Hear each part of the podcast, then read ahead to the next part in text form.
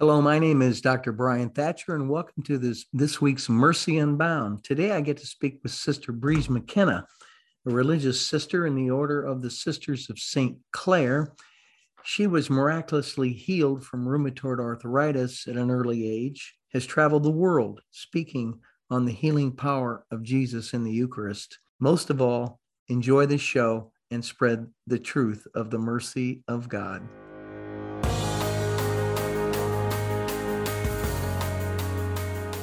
Hello, everyone. My name is Dr. Brian Thatcher, and welcome to Mercy Unbound. It's a series that aims to provide hope, an avenue for healing, and one that will help you understand and then live the great mercy of God. With me today, I have a special guest, a longtime friend.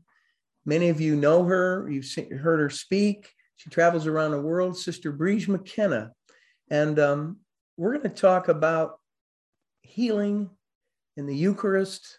And my hope in this show is that all will leave with a deeper appreciation of the mercy of God, but that Jesus is really present, body, blood, soul, and divinity in the Eucharist. And Sister has so many stories, and uh, we can only have a few today, but I heard Sister talk and I could listen to her for hours and hours.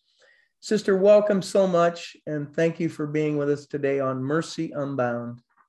Thank you, Brian. I am so happy I'm doing what I love doing, talking about Jesus and the divine mercy and the Eucharist. And so, Sister, you have blessing. A, you have a fascinating story of God working in your life. You know, I think everybody has a story, but yours mm-hmm. is particularly powerful. You entered the Sisters of St. Clare at age 15. Our youngest daughter, who's 14, go almost a few months away from 15, is Claire Therese. And what led you to the, that order of sisters? Well, you know, Brian, I actually left home at 14 and they couldn't take me in. I, I kept coming back to them. So, um, well, I went, my vocation came in a very unique way because on Christmas Day, when I was like 13 and a half on Christmas night, my mother died very suddenly. She wasn't sick, she had a, um, a hemorrhage. And that night, being the only girl with four brothers, um, I was really desperate because I was just at the age of of enjoying, you know, because I, I she was the only woman, myself and herself, and the boys, my dad. And uh, the night that of her death, Christmas night, I was the first time I was staying with my cousins, and you know, in Ireland they had these big Irish wakes, and you know, so my dad felt it would be better for me to go. My to my cousins, which is a house full of girls. And that night, in the middle of the night, I was really, I eventually fell asleep, but I heard this voice saying to me, Briege, don't worry, I'm going to take care of you. And uh, I told my cousin who later became a Carmelite nun, but I remember saying it in the morning time, I think I'm going to be a nun. And my cousin kept, oh no, it's just because your mom died, Briege. Don't be getting all these ideas now. Just, you know, and well, anyway, it started to grow like a little plant. And I never told anybody. I went back to school and I was going to school with the Sisters of St. The, we were founded by St. Clare directly from Assisi through Belgium, through France to Ireland. But during the, the persecution the in the Cromwellian persecution and all kinds of things, the uh, the poor Clares, which we are the same uh, rule as the poor Clares, but a different constitution, different rules now. We were asked to come into Northern Ireland and teach where the, after the Protestant plantation, and the sisters then started teaching, but they were enclosed. And so when I entered, I hate to say, like over sixty some years ago, when I entered, we were semi-cloistered. You could teach, but you couldn't go out, you couldn't go home. And then after Vatican II, we became an active branch, which God planned for me, I'm sure too. And that's how. So I love the sisters because as a student, you know, they were they were really. I had a very happy um, experience with them, and I went to the Mother General. At, I left class, never told anybody. I went to the Mother General at 14, said I want to be a nun. She said, come back later. So I'm back two weeks later. Thought, two weeks is enough time. Mm-hmm. and eventually they took me in before my 15th birthday. And all I can tell you, Brian, I mean, things have changed and uh, religious life has changed, you know, and a lot of things with the Vatican Council and a lot of things change. But if I were asked, would I do it again? I just, I grew more in love with Jesus. And now looking back, I think, how, what a gift.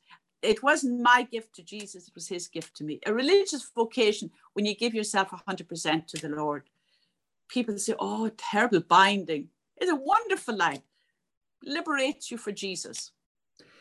Now, you had a period of your own trials with rheumatoid arthritis that I know yes. about three years, and then you were transferred to Tampa, where I'm from. You're at right now. Yeah, well, I was. Well, I got the rheumatoid arthritis at 17, and of course, the thought was maybe I was young. You know, there was uh, they didn't know what to think about it, and I was in Belfast for um, I was two years in Cass, and then when I made my final vows, uh, one of the sisters our sisters had come to Florida, to Tampa, to teach, and uh, they found it very hard to get sisters. So one of the sisters asked, you know, they were talking about my condition because I was really bad. And she said, Oh, Bridget, you should go to Florida because it's really good. For, the sunshine is good for you. And I have to tell you, viewers, Brian, I didn't go, my motivation wasn't coming to Florida for Jesus. My motivation was coming to Florida for the sunshine of the sky. And but God knows what He's doing. So I arrived here in Florida in September 67. And I thought, oh my God, this is hell. The heat was terrible, no air conditioning. And me, you know, this awful bad arthritis. So I got worse. And uh, I I want to go home all the time. I, you know, it, t- times have changed. And I thought, I will never get used to Florida. It's too hot. And the doctor said, he couldn't do anything except experiment with me as I was only 21. But Jesus has a way of get, getting us where we want. And this is what I tell young people often and parents that sometimes you get a crisis. Not all crises are bad. Because, you know, I entered, I loved the convent. I was happy. I got on with people. But did I know Jesus? You know, I did all the things a nun does. I went to mass, I did everything. But when I arrived here in Florida, I encountered at um, a sister called Sister Emmeline Marie. I don't know if you knew her, but Sister Emmeline Marie was the first person that asked me to come to a prayer meeting. I thought, no, I couldn't go to prayer meeting. We don't, we go to mass. And uh, anyway, at the same time as she's asked me, I'm beginning to, you know, be told that I'm not going to be able to walk soon because my feet were deformed. It was really bad. But at the same time, something was happening in my soul. And I realized, you know, the psalm where it says, My soul is longing for the for the Lord, my soul is longing. Uh, uh, what does it go? Uh, my soul is longing for the Lord, near to you, my God. I kept thinking, you know, everybody's asking me, you must love Jesus a lot and you give up so much to enter. I used to think, well, I don't love him that much. I do my work. And then is when they I heard myself saying that, and I thought, there's something missing. And I went to a charismatic prayer meeting and I thought, I wouldn't possibly pray. That's not the way we pray. But to make a long story short, I got this grace to realize that it takes courage to leave religious life if you're not going to live 100%. At the same, I tell the clergy, if you're not going to go all the way. So I made a decision and I said, I may be in a wheelchair, but the one thing doesn't stop me from being a saint is to know Jesus. I have to get to know Jesus. I knew about him, and that's why many Catholics know about Jesus. But do they know him personally? And like Pope Benedict used to say, experiencing the risen Jesus. You know, and so I started going every day. All I prayed for Brian, was not to be healed, not to be successful, not to go to Ireland. All those things became immaterial to me. All I wanted was to meet Jesus. And so I thought, I don't care what the charismatics do, you know, what they do, if it helps me. So I would go to a prayer meeting in Holy Name Academy or Tampa Catholic, and I'd sit there looking at a big picture of Jesus and I'd say, you know, Jesus, I'm here. But I really can't pray, but I'm here. I know I, I, I don't say much and I don't know what, but Jesus, please help me. And on, I went on a retreat in Orlando. I went to Miami, and nothing happened. I was too preoccupied with gifts and other things. But I went to Orlando, and Father um, from Notre Dame, a priest, was speaking. And there I received the miracle of my life. Everything changed because I tell people at a quarter to nine on a Sunday morning, December 9th, I met the risen Jesus, the Jesus of mercy. I met Jesus and I was miraculously healed externally, but interiorly, I fell in love with a person. I fell in love with my faith, my vocation, the church. I fell in love with everything that I had that I didn't know I had for the Lord. And that's how my life started um, with my on my journey. And then I thought, the sun of the sky didn't do it, but the Son of God did. Wow. Now, uh, how did you come to realize or accept that you had a gift of healing? Well, I really didn't accept it in the beginning. First of all, when I got miraculously healed, my doctor cried, you know, and every, you know, I didn't tell very many people because I was teaching. I had about 56 kindergartners, and I never really said much to anybody. I could walk, but I was in pain, you know, and and I was taking like 30 pills a day. And that. So when um, I used to say, Oh, I'm not telling anybody about this by healing because this charismatics and these people will attach healing to me. And I don't want anything to do to do with it. And I came from a country where we had cures for everything. You know, my dad had a cure for the sty, we had cures for all kinds of things. And then here in Florida at the time, you know, you had these big tent revivals, and oh, I thought that's the last thing a respectable nun could be doing.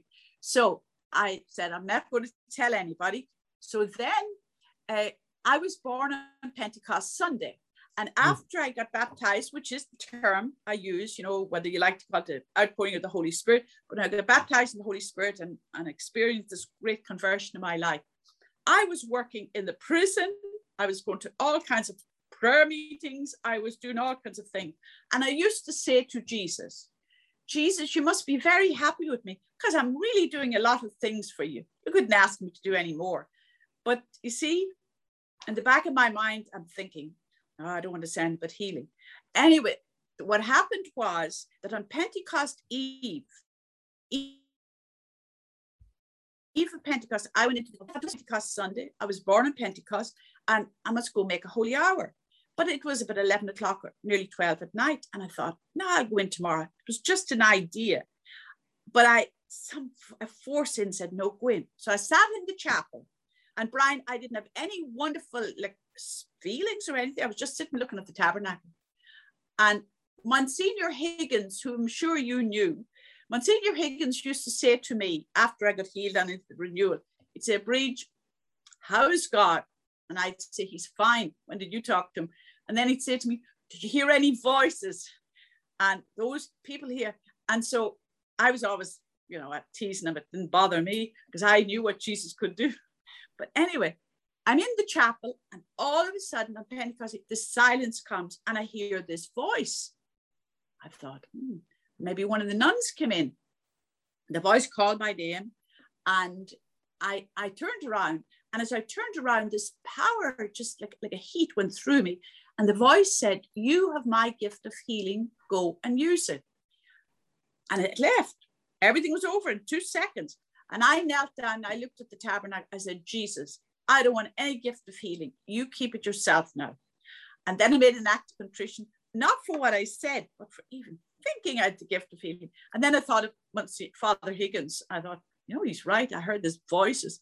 So then I made a vow I'm going to tell nobody.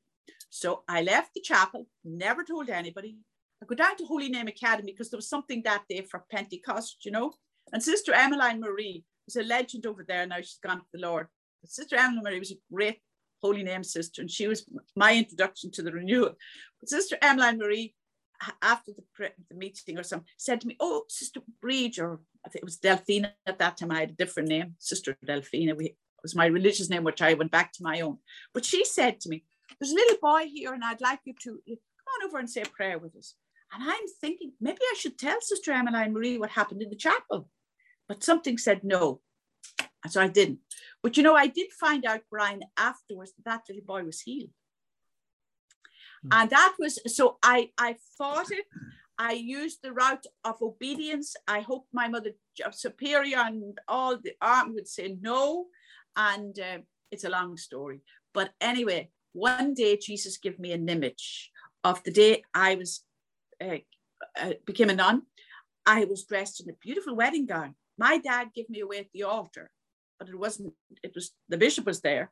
And, you know, I had all this beautiful ceremony, and then I had my hands bound and I was giving my life to Jesus. And I heard the Lord saying to me,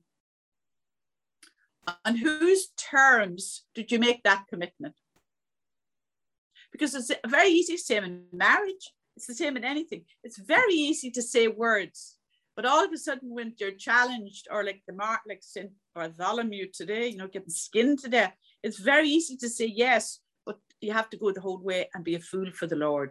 And you see, I wasn't worried about the order, which I was using as an excuse. And I was using that, you know, um, I know, no, I wasn't worthy. Sure, I wasn't worthy, but it was a, an escapism. And really, what it was was to protect my reputation, my good name, and what people thought about me. Uh, now I look back and I think, who cares? As long as you're doing, as long as you suffer for the truth, that's the good name, the truth. But um, so I said yes. And the first person that I prayed with in, in Florida, in and again it was sister, I think it was somebody at one of the prayer meetings asked me to go see this lady who was blind and paralyzed. And and I said, Oh, that's too big of a job. I, I mean, I'm just starting out. So, but I did.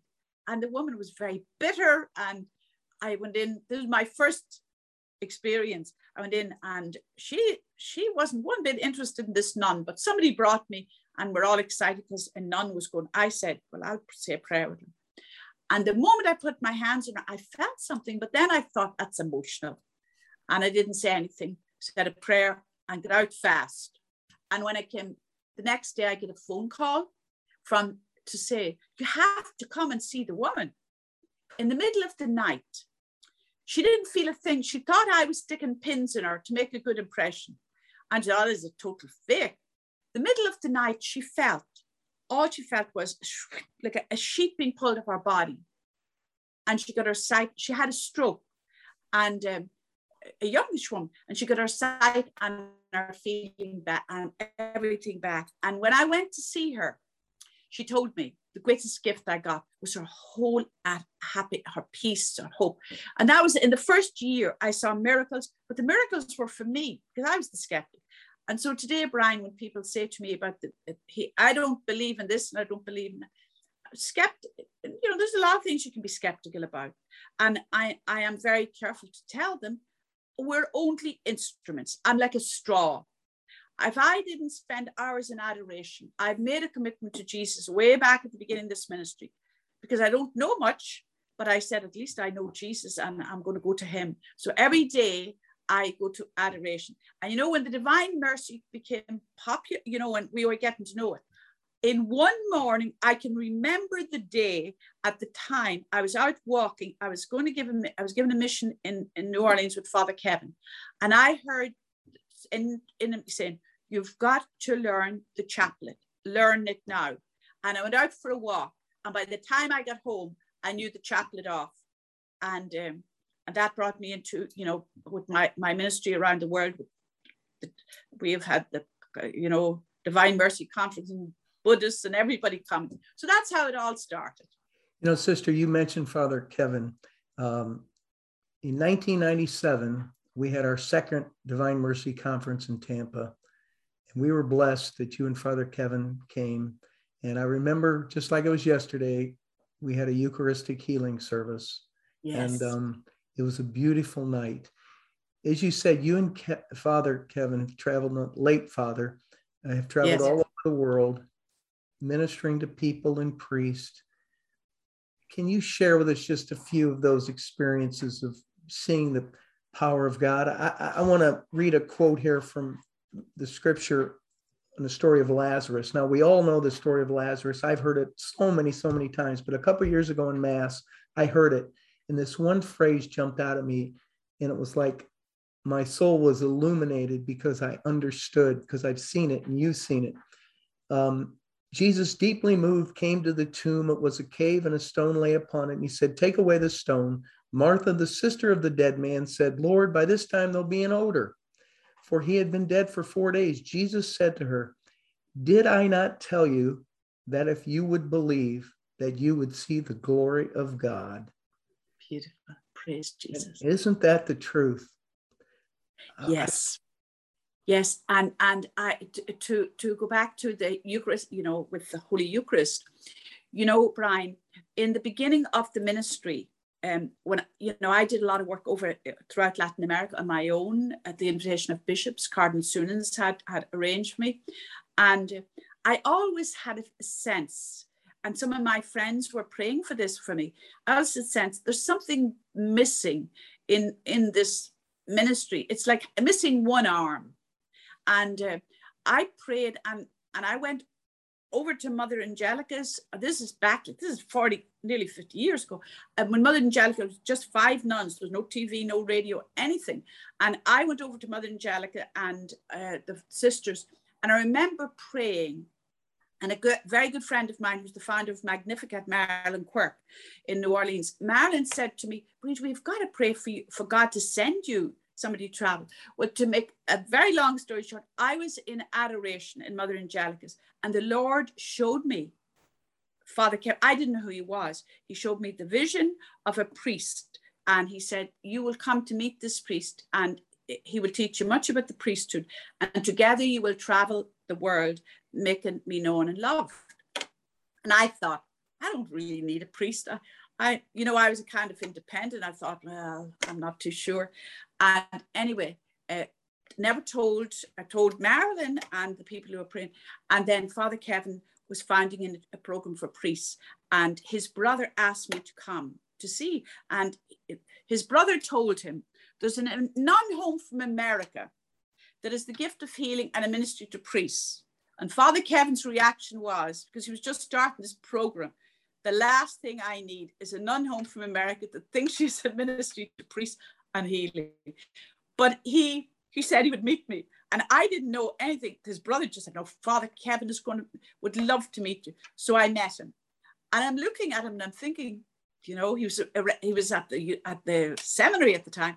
I'm thinking, I've seen this priest before, but I couldn't put I could have put a face on, but I couldn't remember where I met him. And as um, so he said to me, always said, "Would you pray with? Uh, would you uh, pray over my legs, you badly?" He didn't know what to ask me, so seemingly I didn't pray over his legs, but I prophesied and I prayed what this ministry would become. I don't remember, but I'm leaving, and when I was t- turning to go out of the college, the whole scene of two years came before me, and it said, "You will, you will be together." This is the priest. And the following few days, he called me and he said, "Would you ever come up?" For the intercession, this program. And he got invitations to Taiwan, Korea, Japan, but I got invitations at the same time, but not from the people he got it.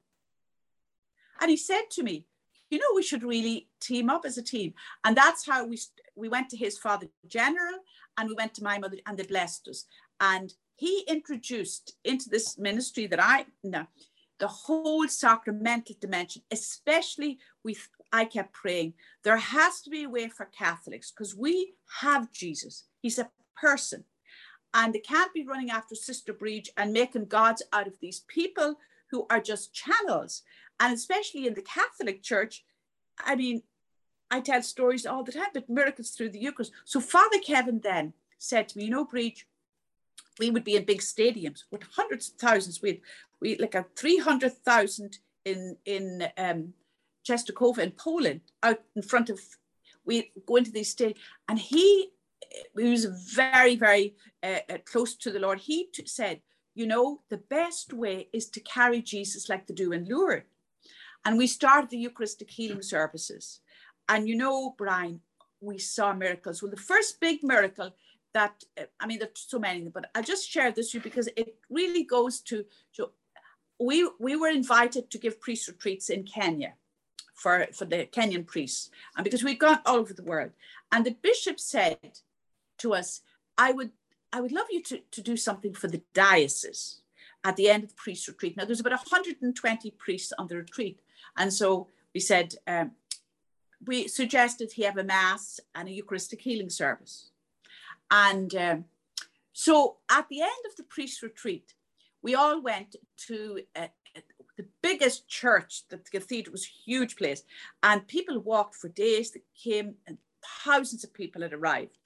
Anyway, at the mass, all the priests were assembled on the in the altar, you know, con-celebrating. And at the end of the mass, they put the monstrance out, And I usually then say to them, um, you know, now this is Jesus. This is not, a, and I I describe what it is, and I tell them it's nothing to do with feelings. That whether you believe or not, it's real. It is Jesus. And I said, no, Jesus is going to walk around. So every time I would say this, and you can imagine this sea of Africans, all thousands of them, where was this enormous big covering. Sister, where was this at again? In Kenya. Kenya, okay. In in Nakuru in Kenya.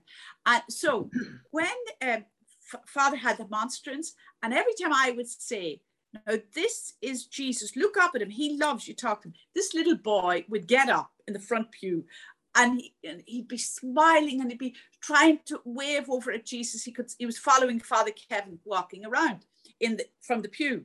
So when Father Kevin came, just saw him at and he came over to him. And the little boy is looking up at Jesus and he's trying to reach the monstrance to touch and he starts to cry and you could see he was very animated and very every time i would say you know um, you know ask jesus now what you want. Well anyway father moved down the church and at the end of the healing service and we went into the sacristy and one of the things we made and i made the decision for my own protection brian i don't really go out um, and start lining people up to prayer because i say why do you want me? Because you just had jesus because it's kind of saying, well, Jesus is not enough. We'll get this. And there are people and there are calls. I do pray with people, you know, at the at the priest retreats and everything. I take them individually, but in these huge places. But you don't need to because it's Jesus there. So one of the nuns came in to the circus and she said, "Come out you see what's happening." So we look around the door and the, the little boy was up on a table in front of the, the, the tabernacle and all the villagers had tambourines and they were singing and praising God. And she said, Where do you hear what happened? Now, this little boy was paralyzed, and his villagers for miles took turns at carrying, he was about nine years of age, on their back to the church. And his uncle was a concelebrant at the Mass, a priest. And he's looking down and he knows we don't know that he can't walk because he never moved. He was just stood up and down but he couldn't move his legs. And uh, when when father came in front of him and he, he started, the little boy started, when father left, the little boy got up and started dancing around the altar. And you know, people think, well, anything goes in Africa, you know, there's they they sing and dance and everything before the Lord. He was completely healed. So, with the result that the bishops of Kenya said to Father Kevin, myself, after the tour, we did a lot of priest retreats there we, you'll have to come back. They were so take this miracle.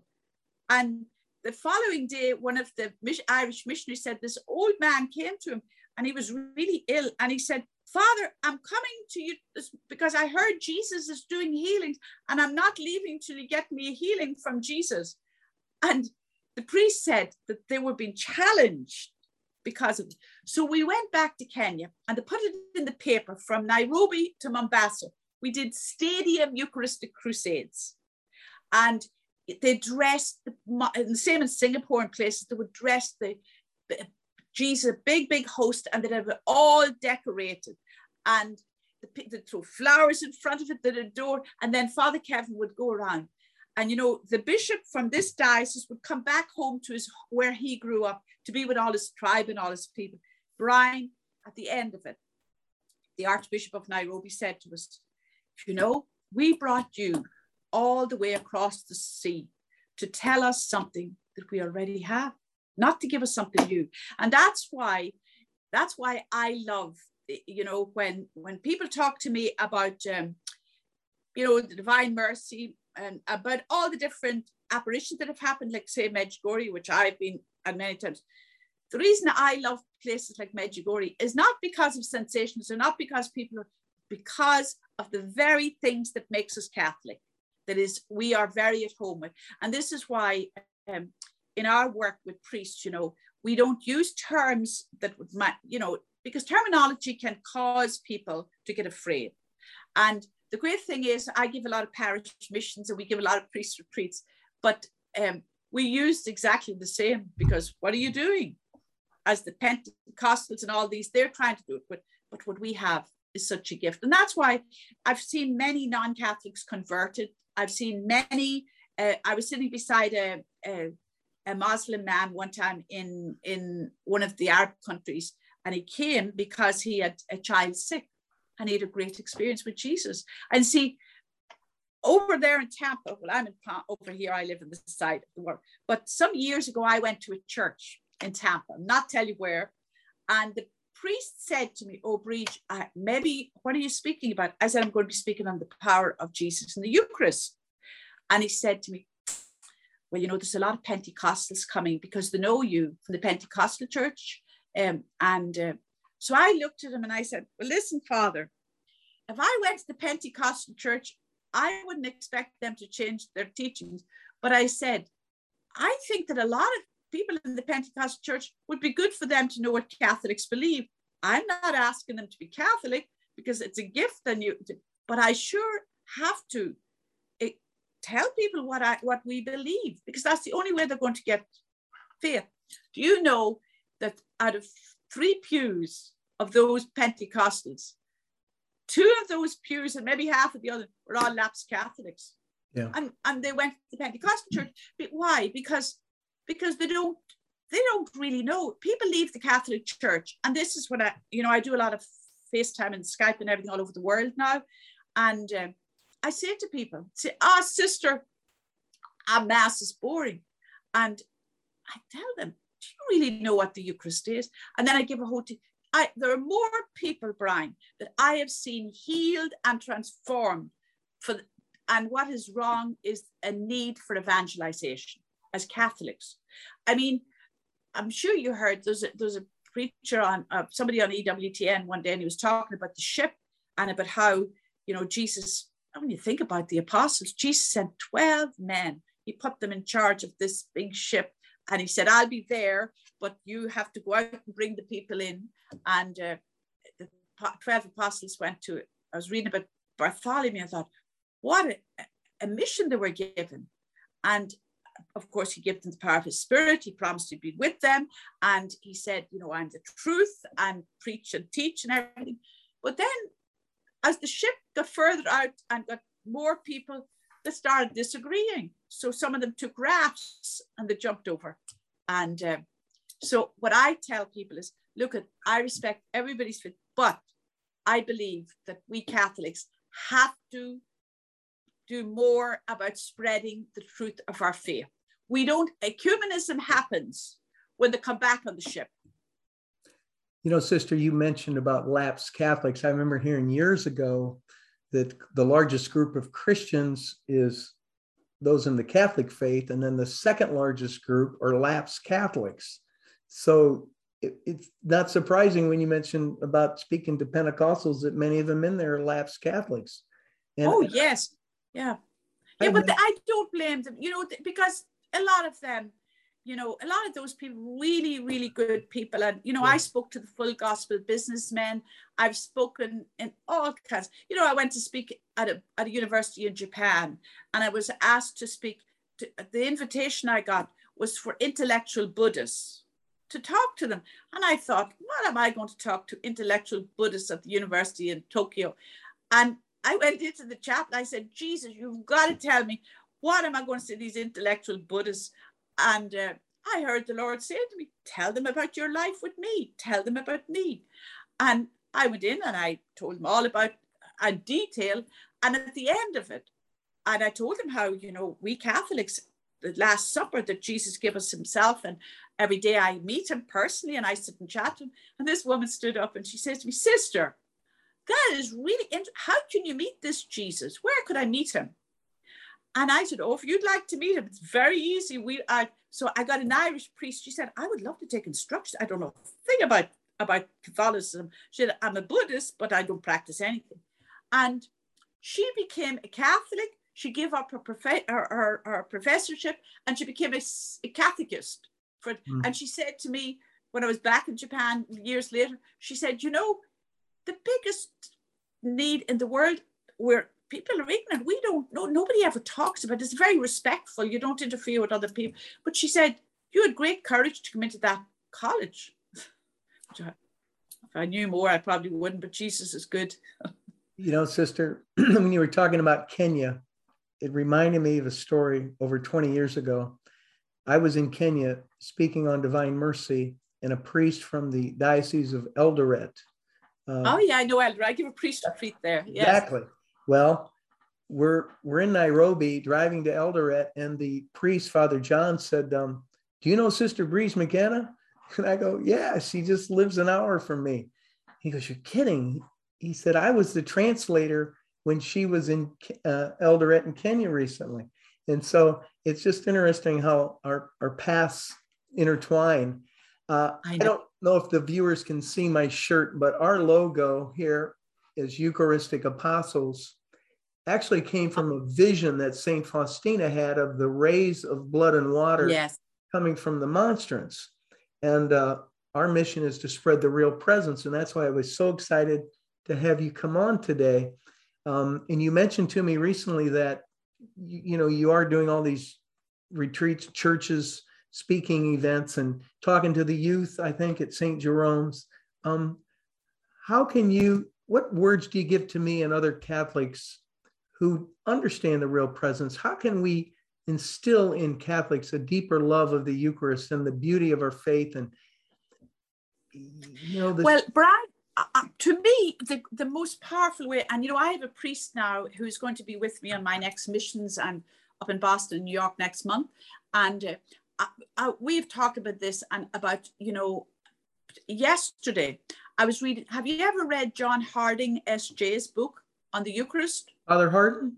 I, yes. Yeah. Oh, yeah. I I met him years ago. He was instrumental in guiding me when the ministry was just in its infancy. I flew up to Detroit on three occasions. Yeah, well, I love his book on the Eucharist. And yesterday, I just was reading again and again, I've read it, that, you know, the, the, the greatest need, and he, he died, what, in 2000, but he, he underlined that the greatest crisis in the world and the greatest crisis we're going through right now is when when the Eucharist goes, when people's faith in the real presence goes, there goes the Catholic Church and there goes civilization. And he he stressed, you see, to me, um, now more than ever, it, eh, for people like us, we have to first of all have our roots in Jesus. And see, I love Eucharistic adoration. And I'll give you an example. I was talking to a doctor who called me on, on uh, FaceTime for, from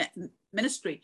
And I said to him, I said, you know, doctor, he, he was very distressed about health issue he had. And I said to him, you know, he was Catholic and he goes to mass and all. I said, when you go to, to Jesus, don't talk to him. St. Faustina heard you saying, people treat me like an object. So I said, when you go to, to Jesus, I said, this is what I do. I, he's a real person, body, blood, soul, and divinity. He's 100% present don't be saying nice things to him. He doesn't need nice things. He needs you to treat him like a person who you love, your best friend, and you can chat to him and go in and tell him. And I told him the story of a dentist someplace in this country that was so upset because this little boy was dying and he was frustrated. And he went down to the chapel in the church, uh, in the uh, hospital, and he gave out, he said, Geez, I'm so mad. And he went on and on. And then he got really apologetic. And he met me on the corridor and he said, oh, I'm just being so mad at Jesus because I'm so desperate. My child's dead. And I looked at him, I said, Jesus doesn't care. He's delighted that you let your frustrations out. I said, you know, because that you, you, you're going to the right place. And his little boy had a great recovery. And he said to me afterwards, you know, he said, I think I grew up not believing that, you know, he's real. Well, this doctor called me back two weeks after. I said, no, Michael, you talk to Jesus like a living, he's alive. And he, he said, Sister Briege, I don't know how my health problem's going to go, but I can tell you the best advice I got of the real prayer is to, in that church where I go for adoration, I'm sitting in front of the person of Jesus. He said, you know, that that's something that I never thought. And see, this is where we ourselves, you and me, and those of us in ministries, and this is what I tell clergy. You know, I have a great love for the priesthood, and I had a nearly a five-hour vision into the inside of ordination and the power of the priesthood. And when the Lord sent me out on this mission around the world with priests. But that was one thing that I felt the Lord saying that the the, the strength of the priest is how long he spends with the person of Jesus, because it is Jesus who will, it doesn't matter what, what he has. If, he doesn't have an inner life, his outer and inner life married, it's like a marriage. If you don't have communication, you break up. And I think that's where there's a big break because, you know, uh, I heard Mother, I spoke with Mother Teresa and I listened to her the other day. Somebody sent it to me and uh, she, she and I spoke in Rome for a big priest conference, 6,000. But I, it struck me what she said to them. She said to those priests and bishops, she said, You're not a social worker and you're not out there. You have to preach Jesus. Well, the same with you and me. I mean, if we have this ministry and the people like us who are who have given our lives, then you know the biggest distraction, Bryan, can be good things that are good, like global warming and planet Earth and all that. That's very good. We have to, but there's people paid to take care of it. The mission of the priests is to evangelize and to salvation of souls. And I tell them this all the time. I have a great reverence and a great respect for priests and for the bishops and the pope, but I think that we can get preoccupied with things that when I get to heaven, Jesus is not going to say to me, Thanks for saving the planet he's going to say to me, How many people did you bring to me? And let them know the good news that I'm their savior. And that's where uh, the, the root of all of this is prayer. Without prayer, I, I would never do what I'm doing. Remember, Bryan, that I'm a, a kindergarten teacher. And the first time when I went down to Latin America, and the first priest retreat I ever gave was with Father Harold Cohen, who had a great divine mercy. Do you remember him? Yeah, I remember Father. Well, Father Cohen brought me to, I think it was Minneapolis, he said, Briege, you have to come on a priest retreat. I thought, oh, no, no, no, no, listen, I couldn't get out of school. And he said, oh, come on, Briege, you'll not do them any harm to be first priest. My first priest retreat, Father Harold got sick, and I was left with 50 skeptical parish priests who didn't want to be there and a nun there, and a young one at that. And I remember when the priest came and said, Father Harold's gone to the hospital and you have to give the retreat. Remember, I never stood in front of a priest in my life before. And all I can tell you is that I learned what, what Peter learned the hard way that when you're thrown out, there's nobody else but Jesus to turn to. And uh, 30 years later, I met a priest who was a bishop crossing St. Peter's Square in Rome, and he said to me, Briege, McKenna. He said, I was one of those priests that you were left to give the retreat. And he said, We were puzzled at you because they said, How does she know so much? And he said, You know, I was sent in to question you on things of canon law to see could you answer them. And uh, I didn't take any credit. I said to him, so that's why you were said we'd like a meeting. Father so and so would like a meeting, and it had to be Jesus. So that's why I tell people if you if Jesus called you, you can have all the academics and studies and everything, but if you don't have a deep relationship with Jesus, it's going to be like cotton wool. And that's what the Curé of Ars said. That's what the great saints learn. You have to do, I believe in scholarship, I believe in being well able to, you know, in the ministry you're in. But some souls like me and like you now that are out there and you never know what Jesus is going to ask you, but you have to say, well, Jesus, you're in the driver's seat. You, I'll do, you just steer me and give me the power, your power, and I'll do it. You know, I'm thinking of the poem, I took the road less traveled by, and that has made all the difference. Oh and, uh, yes, uh, yeah. So anyway, that that's a long answer to all those questions. Yes, it, it, it was wonderful, sister. Before we close out today's show, would you mind giving a prayer for those who will be watching this and who lack hope? They're afraid. They're discouraged. We're living in somewhat crazy, turbulent times. Could you just lead yes. us in a prayer? I will. And can I just briefly say, you know, I heard a beautiful story uh, a few days ago about the person who found it very hard to pray because they couldn't get out. They couldn't, you know. And this elderly priest said to this person, uh, went into a ward, and the person was, so man was dying. And the priest said to him, I think I know you. And he said, Yes, you met me years ago. And he said, How are you? He said, Well, I'm going, I'm dying. Two days, the doctor gave me. And he said, Oh, I'm really sorry. And the priest said back to him, uh, I'm sorry. To, he said, No, no, Father, don't. I am so excited. I'm going to see Jesus. The priest was kind of taken back. And he said to him, Oh, he said, um, God bless you. And he said, I had tears in my eyes as I listened to this old man, the old man. And this is great for people that can't get out to mass, who can't get out because of COVID, who can't. He said, you know, when I was young, I couldn't pray. I had a terrible time. And he said, you know, I went on a retreat. This the old man said he's now and it was in his 90s. And he said, and the priest said to me, John, you know what you do? You know how children use imaginations and they can be all kinds of engines and teddy bears talk to them. And he said, I want you to get an empty chair and every day take 10 minutes and see Jesus on that chair and talk to him. And he said, just talk to, picture him as a person and just talk to him.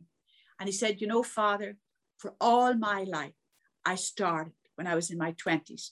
And every day in the morning time, I always had a spare chair in my bedroom.